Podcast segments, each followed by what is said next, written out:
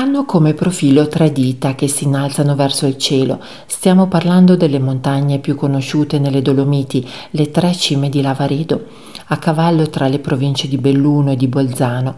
I tre massicci, che sfiorano i 3000 metri, sono da sempre meta di escursionisti e alpinisti.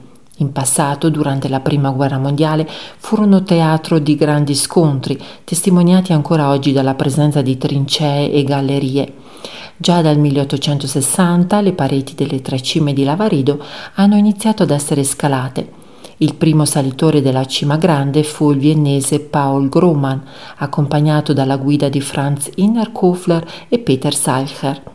Le tre cime di Lavaredo sono facilmente raggiungibili anche in macchina percorrendo la strada a pedaggio che sale da Misurina, ma per apprezzare al meglio la zona e godere del panorama sul Cadore, l'Ampezzano e l'Alta Pusteria sono consigliabili delle escursioni a piedi, con partenza dalla Valle della Rienza, dalla Val Fiscalina, dalla Valle di Campo di Dentro, da Rifugio Pian di Cengia e da Auronzo di Cadore. Nei pressi delle tre cime di Lavaredo si trovano anche tre rifugi, il rifugio Auronzo, il rifugio Lavaredo e il rifugio Antonio Locatelli.